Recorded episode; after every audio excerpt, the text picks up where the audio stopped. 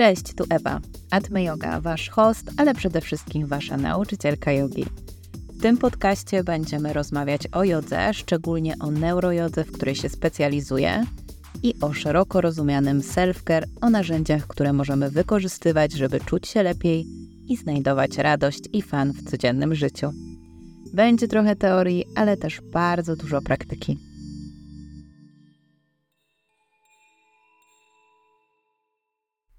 Dzisiaj odcinek o mnie. Chciałabym opowiedzieć Wam o mnie jako nauczycielce jogi, jak to się stało, że zostałam nauczycielką jogi, trochę o kursach, które robiłam i o moim doświadczeniu. Jakiej jogi uczę, co jest dla mnie ważne na zajęciach i jakie mam wartości, tak żebyście mogli poznać mnie trochę bliżej. Zapraszam Was do przesłuchania tego odcinka. Ok, więc zaczęło się tak. Poszłam na pierwsze zajęcia jogi i nie wróciłam już na kolejne przez kilka lat. Tak bardzo mi się nie podobało i byłam wtedy przekonana, że joga nie jest totalnie dla mnie. Szczególnie w tym momencie mojego życia, w którym szukałam na maksa intensywnych i tyrających aktywności. I założeniem ruchu, który robiłam, było to, żeby utrzymać fit sylwetkę i niestety joga się totalnie nie wpisywała w ten, w te wymagania, w ten kanon, więc odrzuciłam ją na początku. Ale na szczęście na swojej drodze spotkałam nauczycieli, którzy zainspirowali mnie do eksplorowania tego, co joga ma do zaoferowania i szukania w niej tego, co mi potrzebne, co mi służy i z czasem e, znalazłam cudowną równowagę, balans pomiędzy tą aktywnością w jodze, tą radością z ruchu, ale też tą taką kojącą stroną jogi i tym, że, że mogę być czuła dla swojego ciała i mogę je akceptować. No i przełomową praktyką były zajęcia na najpiękniejszej wyspie e, i swoją drogą było to na Filipinach, na jakiej byłam pod bambusowym daszkiem przy szumie oceanu. No i myślę, że po prostu tu się nie mogło nie udać. Ale żeby była jasność i kompletna transparentność tego momentu, w którym wtedy byłam, to był taki etap, w którym szukałam czegoś, czym mogłabym się zająć, zamiast bycia kosmetologiem, którym w tamtym momencie byłam. I opcja, żeby zostać nauczycielem jogi, wydawała mi się świetnym zajęciem i świetnym wyborem ze względu na możliwość podróżowania i pracy z każdego zakątka świata. Ale teraz przychodzi mi na myśl to i zastanawiam się nad tym, gdzie są te wszystkie podróże, bo ostatnio niestety ich dużo mniej. Okej, okay, ale dopiero podczas miesięcznego opytu na Bali i codziennej praktyki dostałam e, oświecenia i spłynęło to na mnie jak grom z jasnego nieba e, i brzmi to e, bardzo filmowo, ale naprawdę tak było.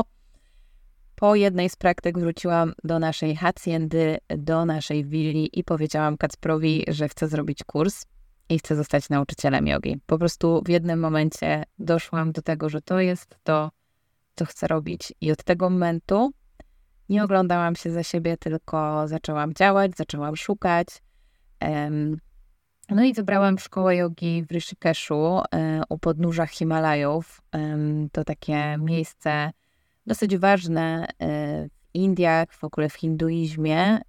To jest święte miasto. I dostałam polecenie na to miejsce od mojego znajomego, który kilka lat wcześniej robił tam kurs. Kurs trwał miesiąc i każdy dzień wyglądał dokładnie tak samo. Wstawaliśmy wcześnie rano, robiliśmy razem jalaneti, czyli taką ajurwedyjską irygację zatok. Zasiadaliśmy do medytacji, robiliśmy ćwiczenia oddechowe i te ćwiczenia oddechowe trwały y, pół godziny do godziny. Potem śpiewaliśmy mantry, co bardzo, bardzo lubiłam. Praktykowaliśmy hatha i ashtanga jogę, bo taki kurs wybrałam. I uczyliśmy się filozofii jogi, tego było bardzo dużo, e, o troszkę o anatomii, chociaż e, to akurat na moim kursie e, było bardzo e, powierzchowne i tego nie było dużo. No i uczyliśmy się o pozycjach.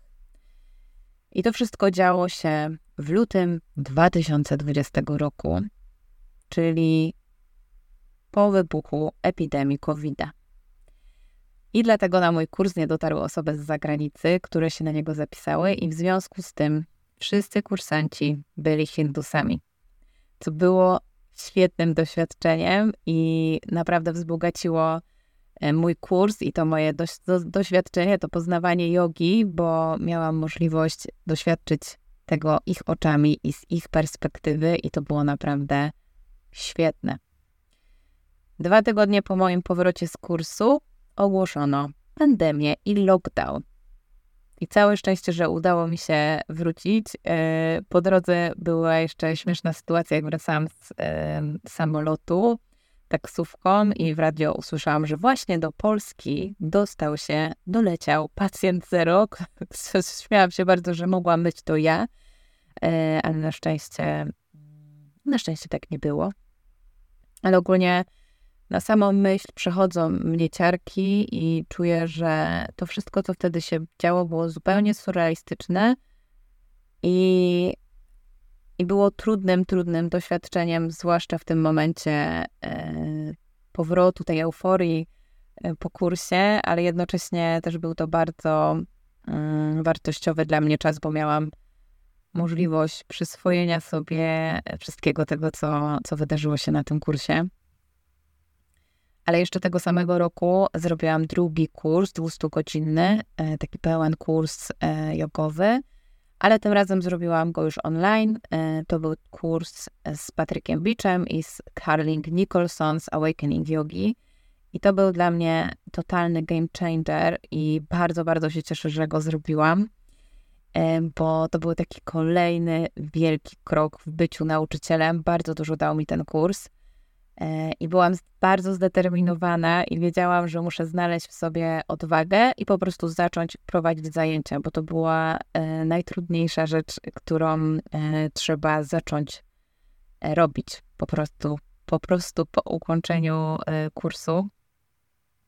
I chociaż mega się stresowałam, witam syndrom oszusta, ale działałam w imię zasady fake it till you make it.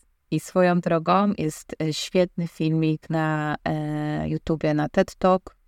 E, polecam, podlinkuję, przesłuchajcie. Daje fajną, fajną perspektywę i, y, i otwiera na nowe możliwości. Okej, okay, no i dalej już poszło. Uczenie jest jak mięsień, trzeba go ćwiczyć. To jest powiedzenie mojego nauczyciela jogi i faktycznie tak było. Im więcej prowadziłam zajęć, tym swobodniej się czułam i po drodze zrobiłam jeszcze dużo kursów, sporo z nich było niejogowych, bo czułam, że w tych jogowych czegoś mi brakuje, jakby jeszcze szukałam sobie jakichś takich elementów, które mnie rozwiną w takim kierunku, w którym czułam, że mam ochotę podążać. No i dlatego zaczęłam szukać inspiracji w innych miejscach. Przez trening powięziowy, przez movement, po trening oparty na pracy układem, z układem nerwowym. I jeśli zastanawiacie się teraz, dlaczego moje praktyki są inne od wszystkich zajęć jogi, na których do tej pory byliście, to odpowiedź jest właśnie w tych wszystkich kursach i w tej wiedzy, którą czerpię z różnych źródeł. I plus dodaję do nich te wartości, które są dla mnie mega ważne, a których nie otrzymałam w trakcie moich wcześniejszych doświadczeń jogowych, albo właśnie przez te fajne doświadczenia stwierdziłam, że, że to są te rzeczy, które chcę wprowadzić też na moich zajęciach. No i to po prostu jest ta radość, ten luz, ta akceptacja, to poczucie wsparcia i siostrzeństwo na naszych zajęciach. I tak już zbierając to wszystko do kupy, żeby to miało ręce i nogi i jakiś konkretny wydźwięk na koniec tego podcastu, to czego możecie się spodziewać na moich zajęciach? To są zajęcia pełne luzu, praktyki pełne radości, podczas których wykorzystuję pracę z układem nerwowym, czyli neurojogę. I to tyle w skrócie o mnie. Jeśli macie jakieś pytania, to chętnie rozwinę temat. Jestem ciekawa, czy czy jest to dla Was interesujące, bo tych szczegółów z mojego doświadczenia jogowego jest dużo więcej dzisiaj. Mam nadzieję, że no, udało mi się to zebrać w kupę i w miarę w skrócie opowiedzieć Wam o tym moim zapleczu jogowym, moim doświadczeniu. A tak poza tym, to dziękuję. Bardzo dziękuję Wam za uwagę i do usłyszenia. Dziękuję Ci za odsłuchanie tego odcinka i będzie mi bardzo miło, jeżeli zostawisz komentarz albo napiszesz do mnie wiadomość. Bądźmy w kontakcie. Nie zapomnij dodać mojego podcastu do ulubionych. Do usłyszenia.